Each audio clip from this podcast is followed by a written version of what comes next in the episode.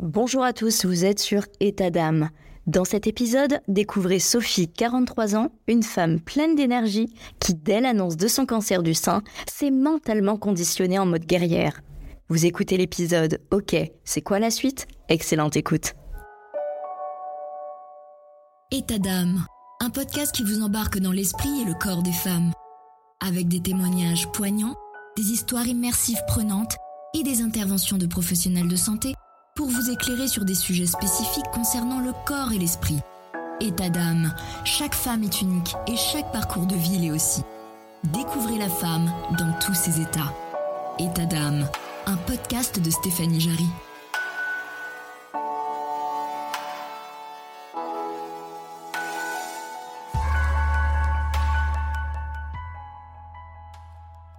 Dieu confie toujours sa plus grosse bataille à son meilleur soldat.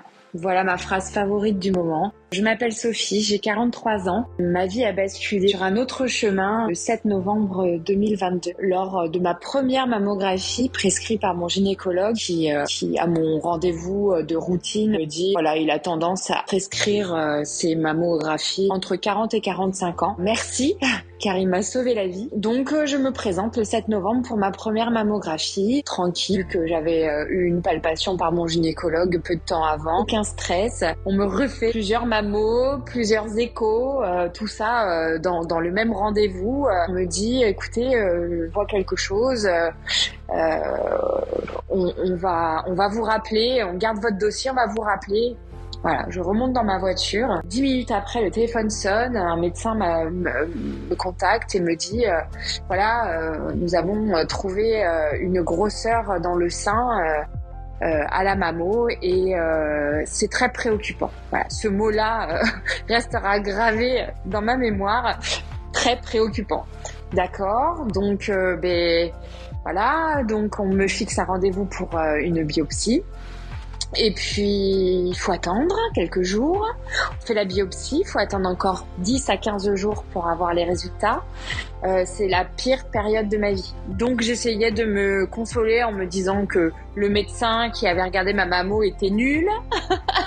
Voilà. Mais au fond de moi, euh, le mot cancer déjà résonnait dans mon esprit. Mais je voulais pas y croire, en fait. Donc, voilà. Et puis, donc, quinze jours après, le gynéco euh, me convoque pour m'annoncer les résultats de cette biopsie. Donc j'étais accompagnée de, de, de mon conjoint Fred et, et là euh, donc euh, je m'assois sur la chaise et il me dit euh, j'ai pas de bonnes nouvelles. Bon, ok, c'était clair, c'était acté, donc cancer du sein euh, gauche, euh, voilà, donc euh, hormonodépendant euh, et positif euh, H E R deux, donc euh, voilà. Et donc euh, là, pas une larme, je me suis pas effondrée du tout. Tout de suite, je lui, je l'ai regardé droit dans les yeux et je lui ai dit « Et alors, la suite, qu'est-ce qu'on fait ?» Voilà, j'étais déjà passée en mode guerrière. Euh, on a vraiment euh, une ressource en soi euh, imprévisible. Alors je, j'ai un tempérament hein, déjà de battante, mais la maladie euh, je la connaissais pas. D'autres épreuves dans ma vie, mais la maladie non. Euh, et là en fait on, on a une puissance qui nous envahit euh, et en fait on passe pas par la, la phase je m'écroule, vraiment. Donc euh, donc voilà, donc là on vous dit bon bah tout s'enchaîne, on est pris en charge, euh, euh, il a fallu changer de, d'hôpital, et cetera. Euh, voilà, tout s'enchaîne, on est très très bien encadré, euh, les gens sont vraiment formidables, euh, d'une bienveillance incroyable pour euh, essayer de de de, bah, de de nous faire vivre euh, ce moment, euh, cette parenthèse de notre vie. Euh, Dans, dans les meilleures conditions. Vraiment, bravo à tout, toute cette équipe médicale qui est vraiment extraordinaire. Donc voilà, donc euh, parti pour euh, pour la chimio. Euh, voilà, on va on va commencer par la chimio parce qu'on peut pas m'opérer. La tumeur est un peu trop grosse, ça pesait sept centimètres. Donc, ils préféraient réduire la tumeur avant de, de, de me faire une mastectomie. Donc voilà, j'en suis là. J'ai commencé la chimio le seize décembre. Euh, donc, chimiothérapie, euh, on nous, on, on nous, On nous annonce donc forcément la perte des cheveux. Moi, perso, les cheveux, c'est, mes cheveux, c'était toute ma vie.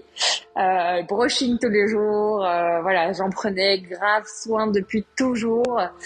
Et, euh, et voilà, donc euh, là, pour moi, ça a été très difficile de pouvoir m'imaginer. À chaque fois que je passais devant un, devant un miroir, je m'imaginais chauve euh, et ça me faisait monter les larmes. C'était vraiment un truc un peu compliqué. Donc du coup, j'ai pris la décision qui est, je pense, absolument euh, la bonne. Euh, après, c'est très perso, mais c'est vraiment une très, une très bonne étape importante euh, pour nous et aussi pour l'entourage. Euh, moi, j'avais une coupe au carré, et cetera. Et là, euh, je suis allée voir le coiffeur et, euh, et, et je me suis fait couper les cheveux courts. Et, et d'ailleurs, euh, voilà, j'ai adoré. Euh, donc, ça met quand même du baume au cœur. C'était le, le moment de changer de, de tête. Euh, tout le monde me disait, mais pourquoi t'as pas fait ça avant ? Voilà, donc euh, et puis ça permet aussi aux enfants, à l'entourage de s'habituer. Euh, déjà, euh, c'est une première étape d'adaptation pour avoir une une euh, une première vision euh, du changement en fait de visage. Donc, euh, donc voilà, j'ai fait couper les cheveux, j'ai commencé ma première chimio au bout de quinze jours. Après la première chimio, euh, les cheveux sont commencé à, ont commencé à tomber. Euh, j'avais encore mes cheveux à la deuxième chimio et deux jours après la deuxième chimio, euh, j'avais l'impression d'avoir une couronne d'épines sur la tête euh, parce que en fait la chimio brûle le bulbe du cheveu et c'est douloureux. Et, et là, en fait, vu qu'ils étaient quand même encore quelques centimètres, euh, c'était vraiment, euh, je pouvais pas poser ma tête sur l'oreiller, j'avais l'impression que c'était un lit d'épines. Donc du coup, euh, mon, mon chéri, euh, me voyant souffrir, euh, m'a dit, euh, écoute, euh, allez, hop, on y va, on va dans la salle de bain et on y va. Et bon, bah voilà, ça s'est fait très naturellement, rien de programmé. Euh, et c'était, euh, j'ai vécu ça, euh, moi qui appréhendais beaucoup ce moment, euh, d'une façon euh, euh, pleine d'amour en fait. Euh, c'est, c'était sa décision. Et, euh, et moi, ce qui m'importait aussi beaucoup, c'est euh, euh, bah, de lui plaire encore, et, et euh, le fait qu'il, que ce soit lui qui le fasse, euh, à travers ses yeux. Euh, je voyais que euh, il, il vivait un petit peu euh, les mêmes émotions que moi, et, et c'était un, vraiment un bel acte d'amour. On s'en souviendra toute notre vie, vraiment. Donc, euh, donc voilà, donc ça, ça s'est passé plutôt bah, dans l'amour et la tendresse. Donc, euh, tant qu'il y a de l'amour, tout, tout passe. Donc voilà. Après, il a fallu euh, aller voir euh, une dame pour euh, choisir une perruque. Alors je suis arrivée euh, dans le dans, dans cette boutique pour les, la perruque, et là euh, bon, ok, j'étais, je savais pas, je connaissais pas, donc euh, j'avais pas d'a priori. Elle était toute contente de me faire essayer plein de modèles qu'elle me voyait avec. Bon, le premier, j'ai ravalé ma salive. Le deuxième modèle, j'ai explosé en larmes parce que pour moi, c'était trop. C'était trop. C'était pas possible pour moi, en fait. Il y avait trop de changements, d'avoir quelque chose de faux sur ma tête. Euh, pour moi, c'est, c'était pas possible. Voilà. J'ai, j'étais pas programmée pour avoir une, euh, une perruque. Euh, mon ressenti était pas le bon. Donc, du coup, elle l'a très bien compris, euh, tout dans la bienveillance. Et elle m'a dit, ben on va s'orienter plus vers des foulards et, euh, et ou des bandeaux, voilà. Et là, euh, mon sourire est revenu, mes yeux se sont réallumés et, euh, et voilà. Et vraiment, euh, je m'éclate avec euh, mes foulards, mes turbans que j'assortis à toutes mes tenues, puisque je suis très euh, très mode, j'adore euh, les habits, euh, voilà. Et en à aucun moment de la maladie, euh, je me suis sentie moche en fait. Euh, c'était différent en fait, je me révèle différemment, euh, je m'adapte, je m'adapte à la situation et on devient euh, vraiment euh, des réelles guerrières. Et d'ailleurs j'adore cette phrase, euh, on est princesse et euh, on devient guerrière, voilà, c'est, euh, c'est une transformation. Euh, c'est euh, un épanouissement personnel. Euh, comme je dirais aussi, c'est un cadeau mal emballé. Euh, effectivement, c'est compliqué la maladie, euh, mais à la fois, ça nous permet de savoir vraiment qui on est. Bah, le regard des autres, on s'en fout. Euh, la priorité, c'est nous, c'est euh, le moi, voilà. Et, euh, et on se fait passer pour une fois en priorité. On n'a pas le choix. On n'a pas le choix, sinon c'est pas bon. Donc, euh, donc voilà. Donc là, moi, j'en suis à la moitié de ma chimiothérapie, plutôt bien physiquement, euh, car et mentalement. Du coup, euh, je me suis fait accompagner de médecines parallèles, dont la médecine chinoise, donc acupuncture, luxoponcture et auriculothérapie, euh, qui m'ont aidé énormément et qui m'aident énormément. Euh, j'y vais tout à chaque fois la veille de mes chimios, depuis le début de mon traitement. Trois premières E C cent qui de, sont quand même des, des doses assez compliquées à digérer. Euh, pour moi, ça s'est vraiment très bien passé, euh, à part quelques mots, mais euh, rien de rien de, de non gérable.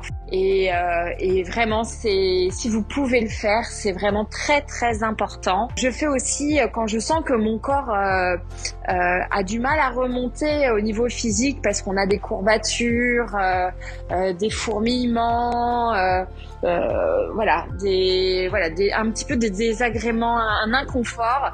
Euh, j'hésite pas à faire du reiki avec des massages énergétiques. Ça permet, euh, comme une bonne douche froide, de réveiller notre corps et euh, de pouvoir euh, se ressentir vivante euh, en un instant.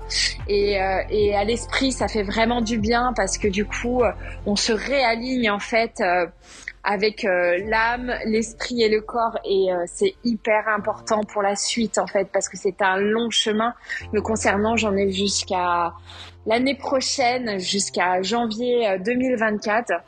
Et, euh, et voilà, parce que euh, après euh, la chirurgie, il y a la radiothérapie euh, qui est assez longue.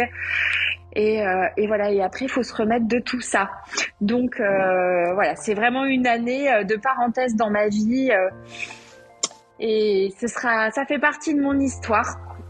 Et, euh, et justement, en parlant de mon histoire, euh, je pense qu'il est vraiment nécessaire de comprendre en fait pourquoi il nous arrive ça.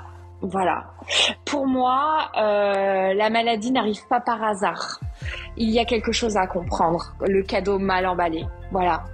Euh, réfléchissez à ça. Moi, je suis en pleine réflexion de euh, pourquoi. Alors, pas forcément pourquoi. Pourquoi moi. Hein. C'est euh, qu'est-ce Qu'est-ce que je dois comprendre dans cette maladie? Il y a des choses à changer pour que ça ne revienne pas, pour, euh, pour euh, pouvoir euh, m'épanouir euh, dans ma nouvelle vie d'après-cancer. Voilà, il y a plein de choses à comprendre. Et, euh, et je pense que c'est essentiel. De, et ça occupe l'esprit et ça fait grandir en fait, vraiment. Donc voilà, moi je suis là. Alors peut-être que je vous donnerai de mes nouvelles euh, un petit peu plus tard euh, dans mon parcours. Ce sera avec grand plaisir. Et surtout, vous, voilà, gardez en tête que vous êtes des personnes magnifiques et que c'est pas euh, cette euh, cette maladie très difficile. Enfin voilà, le mot cancer, c'est quand même pas rien. Euh, Mais à la fois, euh, essayez, je sais que c'est très difficile de relativiser, de croire en fait en, en, en la beauté, euh, en votre beauté, parce que en fait, tout, toutes les réponses, tous les médicaments sont en vous. Et si vous allez bien dans votre tête, dans votre corps, dans votre esprit, la maladie, elle n'a pas sa place. Donc, elle va partir. Elle va partir. Il n'y a, il n'y a pas le choix en fait. Toujours. Plan A, il n'y a jamais de plan B. Voilà, je vous remercie de m'avoir écouté. Je vous souhaite un agréable moment. État d'âme, un podcast qui vous embarque dans l'esprit et le corps des femmes. Avec des témoignages poignants, des histoires immersives prenantes et des interventions de professionnels de santé pour vous éclairer sur des sujets spécifiques concernant le corps et l'esprit. État d'âme, chaque femme est unique et chaque parcours de vie l'est aussi.